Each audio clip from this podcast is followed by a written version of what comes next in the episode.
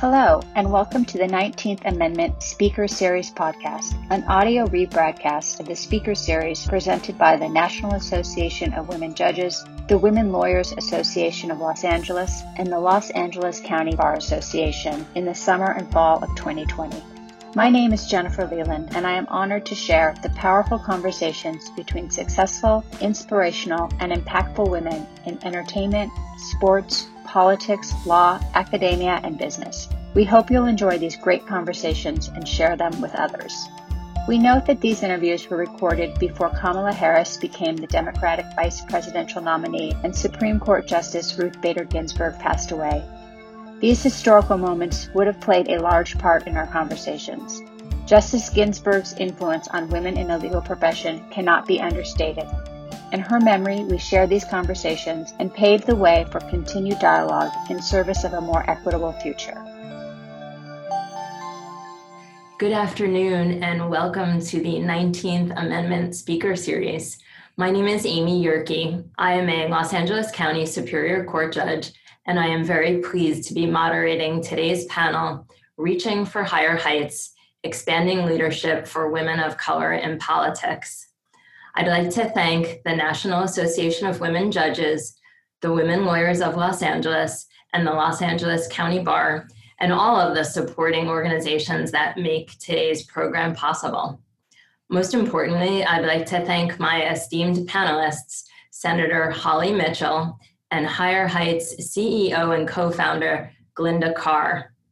We delve into meaningful issues, including the importance of diversity in politics, redefining candidate viability, and creating an environment that encourages women of color to run, succeed, and climb higher. Before we begin, I want to inform our viewers today that this panel was previously recorded Tuesday, August 11th, prior to the groundbreaking announcement that Senator Kamala Harris was selected as the Democratic nominee for vice president. I mention this to give context to our discussion because at the time of this recording, that announcement had not yet been made, and thus we didn't discuss it in detail. All right, without any further delay, let's begin the program.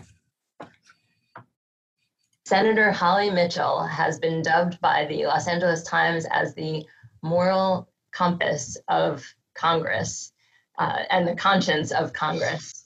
Um, a third generation Native Amy, and yeah. Amy, let me interrupt you. Not Congress, because you'll get me people oh, be calling so me of the legislature. Thank you, thank you. I apologize. that, that's coming. oh, I don't say that either. but forgive me, I apologize. Okay. Um, you're a third generation Native Angelino and the proud daughter of career public servants and the protege of community leaders who instilled in you a passion for service the mom of a 19 year old son, you've devoted your professional life to creating a California where all children thrive. You continued your family legacy of leadership when you were named the first African American to chair the powerful Senate Budget and Fiscal Review Committee. Uh, your groundbreaking successes include nearly 90 bills signed into law, and after this morning, that number is probably going up. Uh, these bills focus on improving human services, expanding access to health care, defending civil rights of minorities and the undocumented, and reducing the number of children growing up in poverty. In addition to your chairing the Budget and Fiscal Review Committee, you also chair the Senate Select Committee on Social Determinants of Children's Well-Being and the Joint Legislative Budget Committee. And we're so happy to have you this morning. Great to be with you. Ms. Carr, you are the co-founder of Higher Heights for America and Higher Heights Leadership Fund, political strategist. Higher Heights is the leading national organization dedicated to building Black women's collective political power from the voting booth to the elective office. You are the co-creator of Black Women Lead Movement, which is creating the environment for Black women to vote, run, and lead. You're the former executive director of Education Voters of New York, a leading independent voice for school reform in the state. And prior to that, you were the chief of staff to New York State Senator Kevin Parker, where you also served as campaign manager for two of his successful reelection campaigns. Um, you've also held senior management positions with key national organizations, including the Thurgood Marshall Scholarship Fund and the Big Brothers Big Sisters of America. You are a sought after speaker and trainer, contributed on lots of different major media outlets, including The Root, Ebony.com, The Huffington Post, and in 2018, you were on Essence Magazine, uh, their second annual Woke 100, saluting female changemakers. And we are also thrilled to have you with us this morning. So, welcome. Great, thank you. So, we're talking about the 19th Amendment, and um, in, on August 18th, a week from today, it'll be the 100th anniversary that that bill was signed into law. And I think it's important for us to acknowledge that when that initially occurred, it didn't give all women the right to vote. In fact, it wasn't until 45 years later, with the Voting Rights Act in 1965, that Black women and women of color were given that same equal right. And so I want to ask each of you, you know, what are some of the ways that this delay has impacted Black women and women of color? Maybe Senator Mitchell, I'll start with you. That's a great question. I think I think the delay has impacted, you know, our sheer numbers in elected office. I think the delay has impacted our representation in a variety of places, in boardrooms, and the positions of, of power. I think it's also reflected in many instances a delay in terms of our needs being met in public policy development. I was on an amazing webinar, I think two Sundays ago, convened by the National Black Women's Health Imperative. I used to work for the Black Women's Health Project 25 years ago. And the founder, Byllye Avery, was on with Angela Davis. Ms. Davis said something so powerful that the health of Black women is foundational to democracy. And so I think the delay in our ability to vote is also the unintended consequence is a delay in our ability to have our needs met in the public policy arena. I think that that really is the crux of the challenge that we're experiencing today, where we're playing catch up. When we look at health disparities, the challenge essential workers are currently experiencing in, in light of COVID, um, housing rights, any number of issues. I think the delay is a reflection on the impact of the lives of Black women today. Do you have anything that you want to add to that, Glynda? Of course not. That was good. No, I do. um, and so I think it's also Black women have actually been the architects of these movements, right? And so you know, the most well-known suffragist is Sojourner Truth, who posed a very important question to a room full of white women that I think is still relevant today as we talk about the women's movement. And she poses the question, and ain't I a woman? Right. And her, along with a, you know, a list of unknown black women who literally sat and built out a strategy and a mobilization engagement plan, knowing that they weren't going to reap the benefits of this amendment similar to the civil rights movement, there are, you know, many of the architects that people don't broadly know were black women sitting at those tables.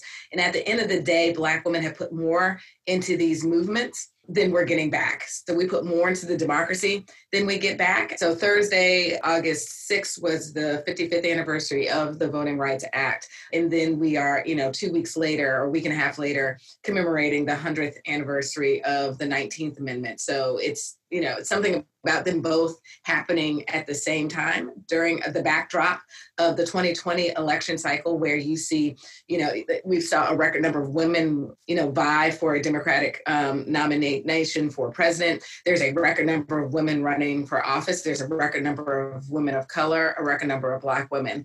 And so in 2020 i think we have met at the the crossroads of these two movements and black men are demanding our return on our voting investment um, in the policies that directly impact Black women, our families, and our communities. And we're absolutely certainly claiming seats at decision making tables. And so I think it is an important, you know, historical timeline to show as the senator uh, mentioned, is there was a delay, and that definitely impacts our representation in this democracy and our ability to reap what we sow in this democracy. But this year, as we, you know, have a thousand of these conversations about the 19th Amendment, by the way, that that Black women, it's a history lesson so that people know that Black women were absolutely integral parts. And it's what we always do, right, Senator Mitchell, which is we will do the work, uh, even if we don't get our equal pay, our equal, but no more. um, we are navigating across this democracy in a different way. So, um, Ms. Carr, you mentioned that this year, 2020, there are a record number of women of color and specifically Black women who are running for political office. What do you attribute that to? Yeah, and so it's a growing. Um, it, has been an, a steady increase. Of course, I could do the same shameless plug, um, Senator. Thanks in large part to Higher Heights. Absolutely. Yeah. yeah. And so it is a couple of things. So Black women are still underrepresented in this American democracy as elected officials. So we are about 7.9% of the population. So in 2018, we elected the largest number of uh, Black women serving in Congress. On the 50th anniversary of Shirley Chisholm being elected to that body as the first Black woman to ever serve, right? And, um, but yet and still, we're only 4.3% of Congress, right? 7.9% of, of, of, of population, 4.3 in Congress. We've only elected two Black women to the US Senate um, in our nation's history, uh, and we currently only have one serving.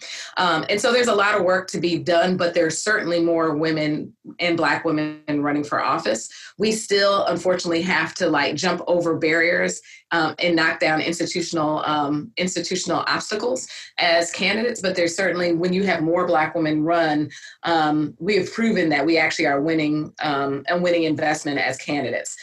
Um, and so we see women running on the local level, but frankly, more women running um, for for Congress and running for statewide office. But there's still work to be done to recruit, train, and support Black women because uh, there's still a question around our electability and sometimes our likability. And a lot of this is around culture shift. Um, and so Higher Heights does spend a lot of time around how do you shape the narrative and create the environment for Black women to vote run, win, and lead. And we're running in what people would perceive as historically not um, districts you would see black women running. You know black women if a white man can represent me certainly a qualified black woman can represent a broader electorate. And we've seen that. Out of the five black women that were elected in congress in 2018 four of them represent districts that are majority white districts. Is is cori bush one of your success stories she is uh, one of the success stories of 2020. Um, and what is great about her is that, um, you know, she's a nurse. So at the end of the day, we always celebrate Black women running uh, and winning. But what's more importantly is the lived experiences that they bring to these decision making tables and their qualifications. And so that is what we're going to see, I think, in 2020 when these women win in the general election. We will see the same thing we saw in 18. So I'll use 18 as an example because it ha- already happened. We sent five Black women, but more importantly, we sent a nurse and a public health professional, Lauren Underwood. We sent a teacher, but not just a teacher, but the 2016 Teacher of the Year, Jahana Hayes. We sent a city council member, Ayanna Pressley. Um, we sent a state um, legislator and a Somalian refugee, Ilhan Omar, and we sent a mother of a slain black boy.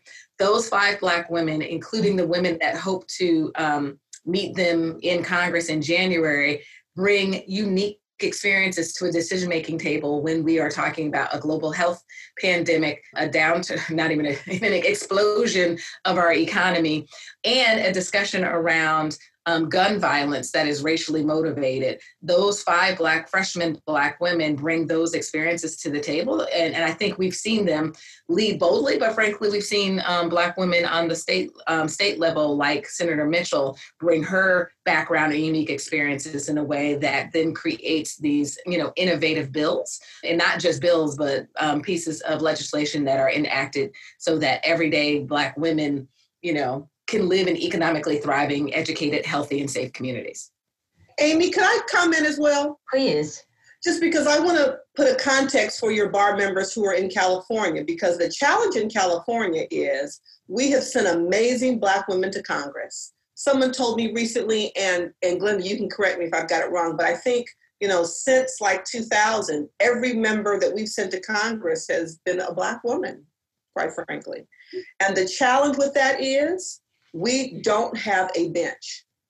In LA County, there are no Black women on the Board of Supervisors, City Council, School Board, or Community College District. I am the fourth Black woman since statehood, 1849, to serve in the California State Senate. While it is wonderful, our congressional numbers are great. that we've had, you know, both of our US senators are female, one black. We are doing well at the federal level. My concern always is building the bench, which is why I support Higher Heights and, and other organizations that are recruiting, training, and encouraging um, women to run and in the instance of Higher Heights, Black women to run for office. That has always been my concern for years. There was a point in time in the California legislature, as a result of term limits, where there were no Black women serving. Wow. Mm. Almost a decade of that, because the Black women who turned out, most of whom went to Congress, were replaced by Black men. And there was no bench. Uh, Karen Bass was elected and for a number of years served as the only. Uh, currently, we are four three in the Assembly, one um, myself in the Senate. And so, as we talk about these issues, we've got to make sure that we are building the bench and the pipeline. Now, many of the women Glynda talked about running for Congress was their first seat. That is great. And I agree. I think we bring um, diversity and diversity experience based on our professional background as well as our lived experiences. But I also want to make sure that we are preparing women to confront the issues of a campaign, which is you know, different for us as women and different for me as a Black woman. You know, the fundraising element, all of that to make sure that we are preparing women to be as successful as they can be to serve in public office. So let's go with that. So I'll, I'll ask both of you, and, and Holly, if I can turn it back to you. How do we do that? I mean, if you can tell us a little bit about what your own path was like, and from those experiences, how you think we can pave the way for more Black women to be interested in it and to be successful at it? Great question. And I think it requires that we think creatively and differently about the path. You know, I think the typical path still is, you know, former staffer, your boss turns out and retires, you run for the seat. And that happens, you know, all over. That happened with me uh, when I made my transition from the Assembly to the Senate. Um, uh, after one member served for a brief period of time, my district director is now the assembly member. Assembly member Sydney Kamlager represents the 54th Assembly District. And so that was about me, as my former boss, State Senator Diane Watson, always uses the term lifting as we climb. I think it's important for women to make sure that they bring women behind them, particularly in a term limited environment. Um, but you know, it, it's that track, but it's also thinking creatively about really what constitutes a viable, thoughtful, strategic policymaking body and its diverse backgrounds. You know, gone are the day that you go to law school, you run for office. You know, I serve now in the California State Senate with more um, cattle farmers and school teachers and um, uh, um, print shop owners than you know probably ever before. And that diversity of perspective i think is critical. So i was running a large nonprofit organization crystal stairs. Mm. we facilitated care to about 25000 families a day. I was running a large organization 500 employees 500 million dollar budget. And so when you think about the skills that i brought with me that have uh, allowed me to build an effective and efficient team because that's how i got uh, 90 bills out of 118 introduced signed into law is because of my team. And that's my team building leadership experience of running a large organization. So I think we have to think creatively about the skill sets that can translate into a policymaking um, um, body. And, you know, when I ran in 2010, uh, I think that there were a number of, you know, kind of king and queen makers who thought, oh, Holly, yeah, she runs an amazing nonprofit organization. You know, we call on her all the time for her policy level uh, expertise. But, huh, running for office? And so sometimes you have a little sneak attack that there are women who have the capacity um, who just need the support. Um, and so figuring out how we create those opportunities. Uh, you know, Diane, for me, I went to work for her right out of my Coro Foundation Fellowship at 22. And she was an open book asked me, what kind of policy issues interest you? And just gave me complete carte blanche, you know, introduced me to people. I understood the process. You know, fundraising continues to be that horrible boogeyman in the room, um, I think more so for women and women of color. Um, and figuring out how you translate your work and life experience into a database that you can tap to support you to run for office is really important. And and walking Black women through that so you can see it um, and see yourself in it, I think is critically important. And and that's essentially your role, is that right, Glynda? Yes, I mean, it's a couple of pieces that I agree with the senator. It is one, creating the environment and pushing the structure, the infrastructure to recognize the importance of recruiting women and women of color and Black women in particular. Oftentimes, you know, our, our work with the Center for American Women in Politics research points to that women are not encouraged to run for office. And frankly, Black women are actively discouraged from running for office, right? Oftentimes, women don't know how to navigate the politics. And part of the reason why we don't know how to navigate the politics, it wasn't necessarily built for women right? And women of color. And what you continue to see, but women have persisted, particularly since 16, 2017 election, 2018, 19, and 20, have seen a record number of women run on the local level all the way up to the federal level. But at the end of the day, oftentimes women of color in particular don't get the the party support like the institutional support. So party support or the king and queen maker types of support. So those early endorsements for the organization that signal that these women are viable and electable. I absolutely it's gotten better. Um, and i think part of the reason why it's gotten better with early support is these women have proven that they can run on a shoestring budget and with um, smaller staffs than their male counterparts and actually still persist and frankly blow them away on election day. And so these women have just been able to just put their head down do the work and then be you know and i think they're great. I always call it like i know i'm not um, primed to be an elected official or run for office because i'd be the petty girl petty patty so at the end of the day, like when they win, I was like, see, I would still be petty. Like, if you remember revisionist history, you didn't support me. But these women have been gracious. Uh, and so it is still the notion of the infrastructure piece but the second um, piece of it is at the end of the day, having the extra skills. And so organizations like Higher Heights, Emerge, Vote Run Lead, there's a variety of organizations that focus on women, that focus on women of color, that focus on Black women. The new um, American Leaders Project that um, focus on first generation American born children of immigrants and immigrants who um, are thinking about running for office. All these training programs give the skill set, but also provide that environment in that network for them to be able to mount successful campaigns. And I think the next generation and what Glynda, you and I have to build is once elected, how to navigate the politics of service and how to get into leadership. You know, that's critical. I have the privilege of serving uh, under California's first woman president pro tem of the Senate. You know, I'm a member of the leadership team as chair of the budget committee. Um, but that's the next piece because once elected, we want to be as effective as possible, be able to leverage, quite frankly, uh, your bully pulpit and your power to bring resources back to your community and to be in a position to help become a, a junior king or queen maker to help identify the next generation of candidates. The other piece I would add is, you know, it's our responsibility to redefine viability. I think I challenge that.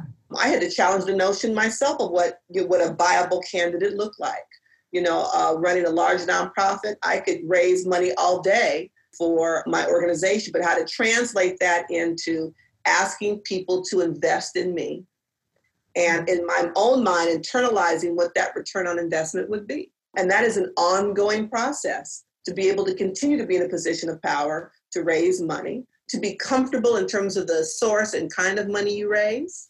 I, for example, don't take oil money, tobacco money, and in the race I'm in currently and not taking money from police unions. And so, really being able to show women you can do it, you can do it your way, and to help them navigate the politics of now I'm elected and I serve, you know, how do I make transitions and, and, and make moves and make money moves uh, to be in a position of power? That's the other element that that sometimes goes unspoken. There's a lot of energy to getting women elected, and then it's a little like your what's the famous movie with the final scene when he's elected president. It's a little Manchurian candidate dynamic. Now I'm elected. Now who's here to support me to continue to show me the ropes? And and the, having more women elected creates a stronger uh, women's caucus, if you will, because that's then when we come in and we can become mentors to women to help them navigate the, the travails of public service and public life. Something else that I think you've both touched on is uh, the likability penalty that that women face, and it's especially harder for women of color. And I feel like it's front and center in the news right now with Joe Biden's vice presidential pick, where we see people like um, Kamala Harris and Stacey Abrams being criticized for being too ambitious, or Susan Rice being criticized for smiling. And it's this idea that women need to be liked in order to be successful, but they can't be too successful in order to be liked. And some women, you know, particularly white women, can navigate around that a little bit by you know, um, I saw an article yesterday that gave the examples of, well, you can win the debate, but then you apologize later, or you negotiate, but you smile while you're negotiating, and and how those, at least this theory of this article said that those tools maybe aren't necessarily available to Black women, so it's this even more difficult conundrum. And so, what are your thoughts on that? It's exhausting, particularly this notion around ambition, right? And so you actually want leaders that are ambitious, right? And it's not even just elected leaders. Um, it is a trait that has been a um, positive trait for our C suite executives to our elected leaders as long as they're white men. And so being able to now weaponize something that was an, a, um, a positive attribute because that leader happens to be a woman and a black woman is frustrating. And one of the things that I think we need to do as women and then encourage our counterparts is to actually continue to call that out. I'm being nice. I've been saying this to reporters. May it be unconscious or conscious biases that we need to call that out. Like I'm giving them the grace that it might be unconscious, you know, but it is the what does leadership look like? And at the end of the day you know a lot of this is that the face of leadership is changing what type of leadership it is. And so there is some pushback to what the new generation of leaders what type of experience we are what we look like and who we are.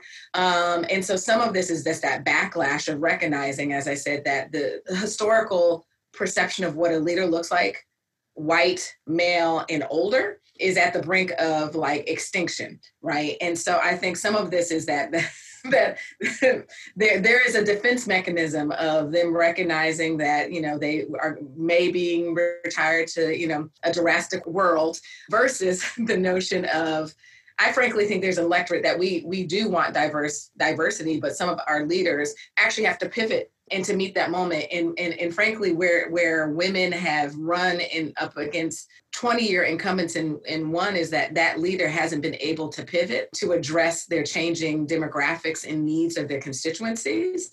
And these women literally it's just like the, the strategy of these women have like successfully started to retire some of these folk but we have to as women i catch myself sometimes i think we all catch ourselves. We were just talking before we went live about like oh i don't i didn't have any lipstick on because it's something that my my mother would say. And i find myself sometimes like women will sit y'all know we do this and we will critique hair what we're wearing. I mean, there's a whole conversation around AOC, Andrea Cortez, right? And about her, you know, lean, she decided to lean in, like she liked to wear red lipstick, right? And so there's this whole notion around what does red lipstick mean for a Latina and a young Latina.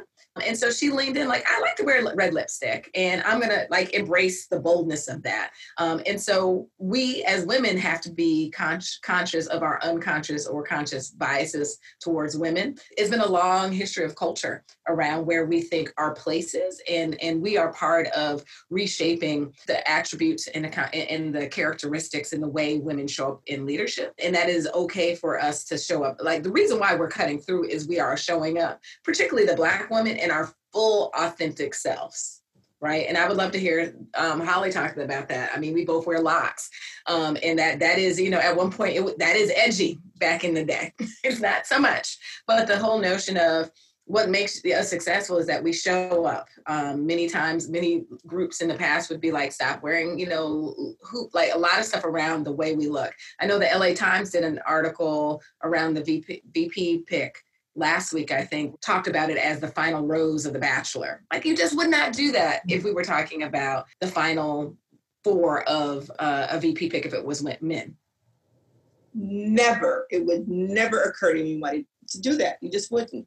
So I agree with everything you know Glynda said. Uh, I have the privilege of serving as a legislator in residence at uh, Mount St. Mary's College. Uh, it's actually in one of the campuses in my district in West Adam, their Doheny campus. And I put together just a literal video montage of images to help challenge the students and, and everybody's perspective of what a leader looks like. So this video montage has a Girl Scout troop, and kind of you can see the one kind of Girl Scout in the front, kind of talking. It, it has um, um, Jim Jones. It has the Dalai Lama.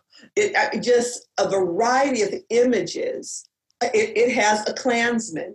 It has a Black Lives Matter protest where you see one person kind of in the front with her fist in the air. It has the famous picture of the, the student standing in front of the tank in Tiananmen Square. It just, it, it's a video piece, and I just open up a conversation about what pictures reflected a leader to you. And it's not just a man in a suit behind a podium. So I think we really have to challenge ourselves, as Glynda said, and, and, and women can be the worst enemy of another woman. Mm. Um, to really put, and we saw that in the Hillary Clinton campaign in terms of the pantsuit conversation. And we focus more on women's candidate, women candidates, what they look like, what they wear. My colleagues, my male colleagues in the campaign trail can go from morning precinct walking to full day of activities to a black tie event in the same suit. and if I were to show up at the black tie event with the same thing I had on camp precinct walking, you would hear the audible gasp in the room.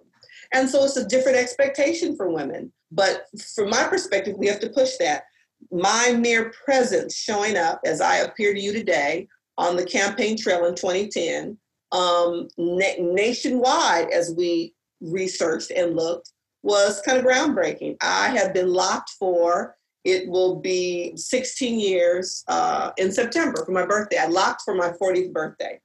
I knew when I made the decision that it would be perceived as a political and social act, either of defiance or self pride. I knew that that's how I'd be perceived externally.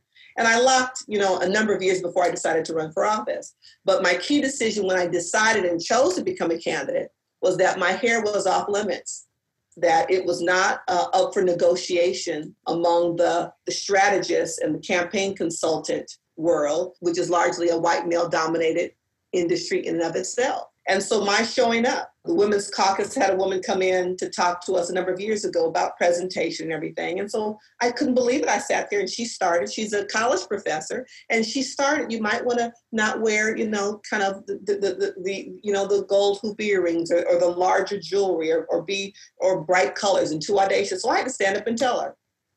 I am a now middle-aged, mid-career, six-foot tall black woman and so when I show up, I'm going to be noticed anyway. And we have to show up as we are most comfortable.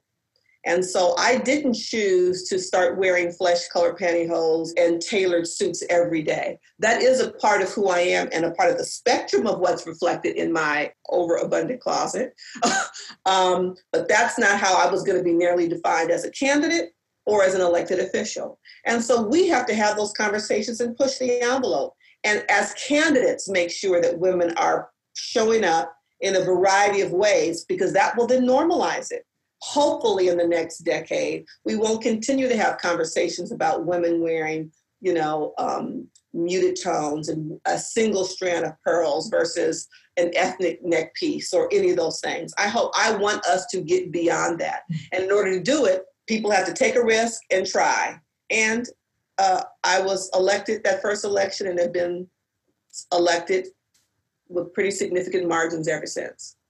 And, and we talked a little bit about you know changing the culture and so it seems like the law that you had passed crown day kind of feeds you know right into that. I, I don't know if you want to talk about that a little bit.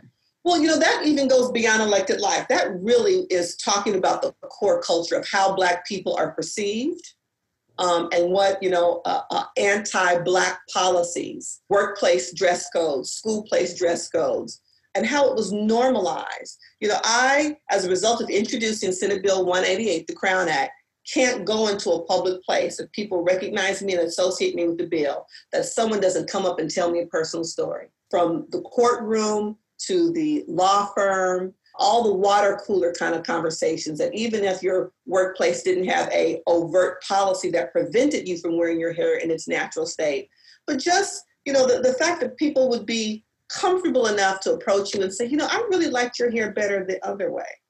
And people telling stories about um, having job offers rescinded, of not being promoted, of Black girls being suspended from school at record rates, at a disproportionate rate compared to their population generally, because of these policies that determined that there was something negative, distracting, or inappropriate about how we present.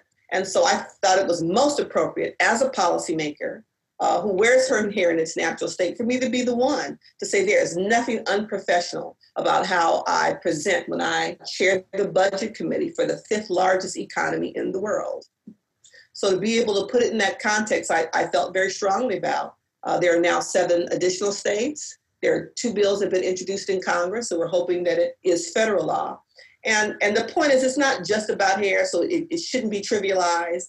It's about being seen and presenting in my unique, my unique opportunity to present as a Black woman that I carry with great pride and to be accepted for that.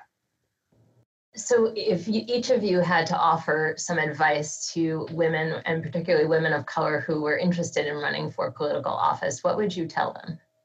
A couple of things. So, I mean, I think it is the you, you know, the first primary you have to win is actually a primary of self, right? You know you can't people maybe i have a you know people wanting you to to run for something that you may not be interested in running. If you actually don't run your own own primary i'll let the senator talk about it, it is a long hard road road to run for office right? And particularly being a woman of color a black woman when you may be one of only or a few handfuls. So if you don't actually center and be prepared yourself to determine how you want to show up as an elected leader and how you you are uniquely positioned and designed to use your background and expertise at that decision making table i would say that's number one. Number two then is obviously ensuring that your um, immediate family is on board after that, you have actually, most women have absolutely everything they need to run for office. We feel like we have to be more trained and more prepared than our male counterparts. Most men don't go through training programs. There's not a thousands of training programs. Now, do I think training programs actually make us better leaders? Yes, but like like Senator Mitchell, like what name a black name a man a male training program. Uh, and the president just woke up one day and said, "I think I want to be president of the free world," and he is and most men I use this, most men have made a plan from how they're going to run and become the first cat cat catcher, dog dog catcher to president. There's research that usually shows that women run for office and they actually don't have a plan. They run for their current office. And so when you start talking about pipeline work, it's because oftentimes we're not thinking through next steps where our male counterparts are. So I do believe, I mean, obviously we do trainings. I do believe in training. So if you are just thinking about it and you don't even want to like lit your like your family, like you're still just trying to figure it out. One, there's a ton of amazing books out here. I think one of the best books is is um, Stacey Abrams, um, Leading from the Outside, and it literally gives a journey about her life and how she's mapped out her life's plan. Um, so I think there's some like quiet reading or listening you can do because I listen to books on tape. The other piece is we purposely do online training um, for Black women because, again, the research points to that Black women are actively discouraged from running for office. So um, sometimes, you know, when we were able to go outside before COVID, it is just a challenge. Like it's a barrier of just thinking I'm going to go sit in a physical training where people might see me right? So in the early stages of when you're thinking about it, so being able to take advantage of all of this online training where you can quietly sit, you know, in a corner in your house uh, and, and invest in an hour or two or, or three. Um, just learning and being in community with other women, I think is, is not only empowering, but allows you to start sketching out what you think this looks like. And at the end of the day, not everybody has to run for office. So one of the things you also need to determine is like, what do you want your impact to be?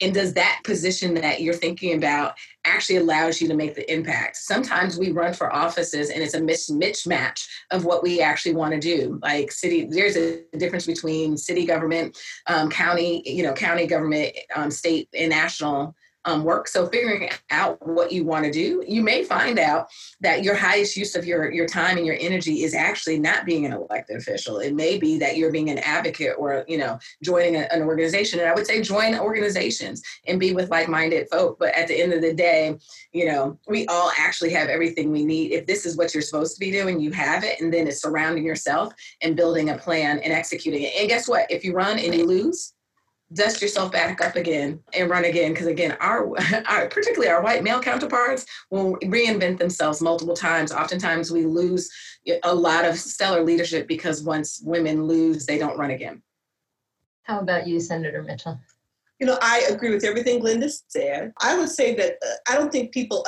invest enough time in the pre work. The pre work is why I want to run, what I want to accomplish, and what level of government serves that goal.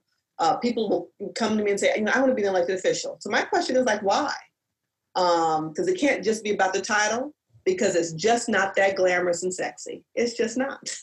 And so you have to make sure that that it's going to feed you in a meaningful way for you to be able to withstand um, um, the drama, the, the the ebbs and flows, the ups and downs. It, really has to, in my humble opinion, be feeding you for you to be in a position to give your best for the electorate that you represent. And so you got to do your pre-work. I encourage people to do informational interviews. Um, uh, I meet people, you know, will you be my mentor? Let's have a conversation first, because I'm not sure that I'm the best match for you. And so I'll encourage them, call my scheduler, let's set up some phone time. So whether I'm in LA in the district or in Sacramento, we can connect thanks to the way we're living now, Zoom, I've done about a dozen Zoom conversations just in the last four or five months of women who, you know, have, have been encouraged by what they're experiencing in their communities and in our country and want to run. And so I encourage them to do the pre-work, figure out the level of government whose jurisdiction um, it is that your policy areas of interest fit into because I did my pre work, I can say unequivocally to people, I will never run for city council. Ever. Never, ever. And, and some of the king and queen makers will say, well, you don't say ever. See, my goal wasn't to be an elected. My goal was to be in a position of power and authority to affect policy change, to influence the budget outcomes for my community. Um, the areas that are important to me fall in, quite frankly, two levels of government, state and the county. And so whether it's a seat open, whether people are moving the, the, the, the, the, the pieces on the chessboard, well, if this person goes here, Holly, you'll fit in there. If Holly fitting in there doesn't feed me, Holly's not going there. I tell people all the time, there is integrity in work. I'm working class. When I leave public office, I will have to work again. And there's that's not a bad thing. Sometimes men get this notion that once elected, they must always be elected and therefore look for seats mm. in order to run. And I encourage women not to do that. Make sure you are feeding your own soul. In addition to the pre work, it's really putting together your support network. As Glynda said, talk to your family. My son, who turned 20 last week, was eight when I was sitting in a budget hearing, saw what the California legislature was about to do uh, to poor families and working class families by basically uh, dismantling our subsidized child care industry. And I sat in a budget hearing and got mad enough to run. Then I had to go back and begin to do my pre work, figure out the impact it was going to have on my son.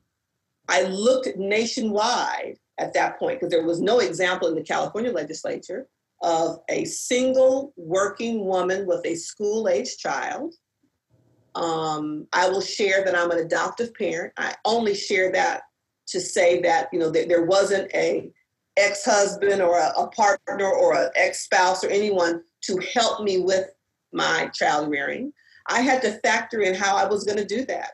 You know, um, now in the legislature, there are a number of women who have school age children.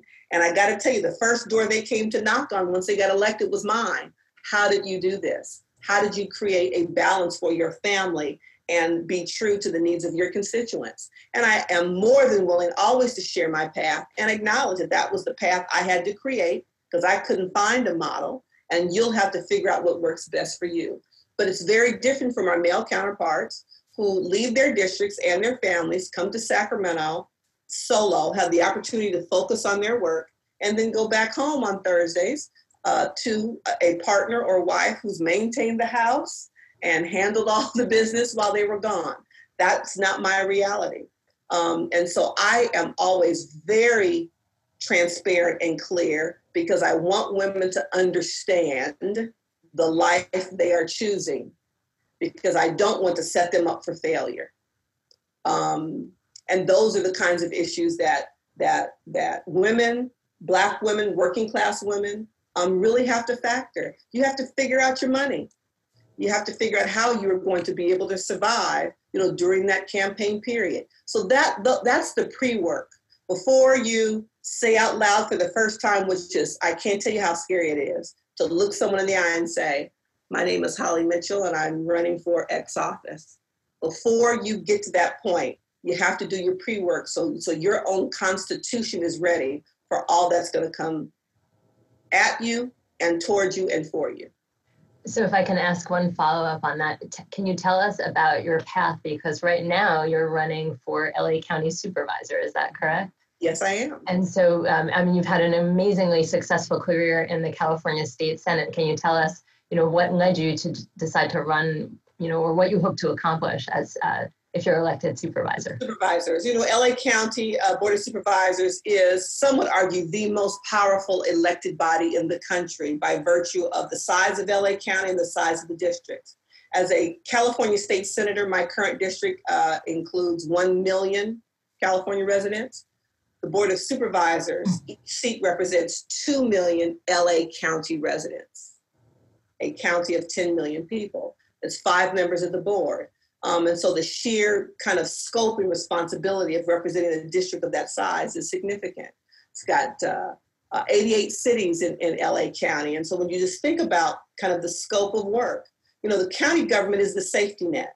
And so, uh, so many of the critical programs uh, that government provides to keep the bottom from falling out for families land at the county area. Those are the issues that are most important to me. Those are the issues that compelled me to run for state legislature and the issues I've focused my 10 year career now in the state legislature in terms of poverty alleviation, in terms of lifting children, particularly up out of deep poverty, criminal and juvenile justice right sizing, the whole new reform movement that's taking over this country, recognizing that LA County has the largest county jail system.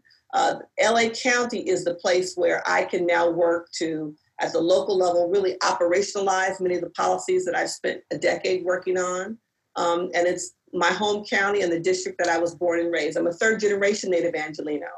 The irony is my parents met as eligibility workers working for the Department of Child and Family Services. So for me, it's coming full circle um, to come back home full time to my county and bring my budget expertise and my policy expertise and my community based commitment um, to a community, particularly now post COVID, that needs courageous, fearless leadership. That's why I decided to run. Well, we wish you all the best in that. So I, I think we're coming to the end. So I'm going to um, throw out one last question. And um, Glynda, if I can start with you. So uh, at the beginning, we talked about how Black women were really at the heart of women's suffrage. And I think to at least what I've read in history is that, you know, they made a decision even though we know we might not get the right to vote right away, we're still going to help with the cause. So for those of us today who have this privilege, thank you, and, and want to help now return the favor and support Black women getting elected into office and diversity that we so desperately need throughout all levels of government. You know, how, how can we do that? We have to do a couple of things. Um, so we have to imagine an America that we can believe in. In America that that at least I know I can believe in is that I see a reflective democracy, um, and that we center the issues of all Americans. As I mentioned, you know, Black women in 2020 are demanding our return on our voting investment. I can't put more, continue to put more into this democracy than I get back for me, my family, and um, my community. You know, Black women at the end of the day are at the bottom of every economic, health, and social indicator in this country. COVID 19 has allowed a broader um, the broader American electorate to see how Black women boldly lead. In 2014, there were only two Black women elected and serving as mayors of top 100 cities. We now have seven. So the whole America are thanking all of this this bold leadership from London Breed being, you know, the well, California was a leader in encouraging people to stay like stay at home orders in London Breed being one of the first major city mayors to, to do a stay at home order. Um, so we can't continue to be like, thank you. um, we see you, that's great leadership, and then not want to expand that leadership. And then, like I said, at the end of the day, my, my best friends, my, my fam, the women in my family, we want economically thriving, educated, and healthy, safe communities. And we believe that we are not only the architects of that as voters, but we're the architects of building that as elected leaders. And so I would encourage people to, you know, encourage Black women and women of color to run for office. But if you're going to do that, the first thing you then need to do is open up your purse and financially support her and support her with your time, talents, and treasure. So we can all volunteer. I mean, with COVID 19 being able to volunteer, you can volunteer from anywhere. You know, this Sunday, I, you know, participated in a phone bank for a candidate that was halfway across the country. And so I think we can all do that. Like find a candidate or an organization that inspires you and um, to invest your political capital in that. And that political capital is money. It's your voice. You know, research points to that particularly black women are major influencers. We're the best messengers, not only because we're looking to see what Beyonce has to say, but we're actually looking at my friend, you know, Tasha, what she's saying on her social media. So use your social platforms to um, advance women's political leadership. And like I said, volunteer. We may not be knocking on doors, but we certainly can make phone calls and texts and encourage our communities to support these candidates. And at the end of the day, in the November election, you will have a woman that will be a running mate to the Democratic nominee. We hope that it's a Black woman, and so that we all have a role to play for those who want to, to make history with electing, you know, helping to elect something like first Black woman, but first woman and or Black woman as Vice President of the United States. How about you, Senator Mitchell? You know, I appreciate you including in my introduction the reference uh, that the uh, LA Times has made of me being the, the moral conscience of the legislature. And they were quoting a former sitting colleague who referred to me in that way, which gives me a great sense of pride. Um, because as a sitting colleague, he saw me, he heard me, and, and understood my motivations and my goal. And so I think it's, it's a true high honor that I work hard to live up to every day. But what that also said was, you know, he wasn't afraid of my leadership. He wasn't afraid of perceiving me as a leader and respected what I brought to the table. So I would say to the world, don't be scared. We have value, we have a perspective, we have a life experience that can be valuable to you, even as I represent you if you don't look like me. And I think that's really important to communicate, uh, particularly when you consider um, the negative images and connotations around Black women, you know, the angry Black woman, whatever the case is. I have a skill set to fight for your children in public school too. And so I would make that statement. I agree with what Glynda said write checks. We have to put our money where our mouth is and volunteer. When I was first running, my son was eight in elementary school, and a fellow PTA mom, Jana Payne, walked up to me and said, I've never known anybody to run for office, and I'm not really sure what I could do to help you. But I see you coming in here on two wheels most evening, trying to get him before the after school care cutoff. How about I bring him home from school every day? And I fill up when I recount and tell that story. Because that was a woman who said, I've never been involved in an election campaign, I don't know. But she was a woman who saw another woman and identified a need that I couldn't yet even articulate. And that was worth far more, quite frankly, than those initial max out checks I received in that campaign. And so figure out a way, even on a very personal level, that you could support another woman running for office. Another long term friend said, I was complaining about, I can't even get to the dry cleaner before they close to pick up my dry cleaning they found me a dry cleaner that delivered. And so figure out a way on a deeply personal way. If you happen to be fortunate enough to be a friend of or know a woman that's running, to figure out what you can do to support her, the person. Because those are the things that overwhelm us typically in everyday life, but are compounded when you've added this extra element to your life. I was working full time, CEO of an organization. I was parenting a sandwich generation. I was caring, you know, providing for my elderly mother as well as taking care of my son.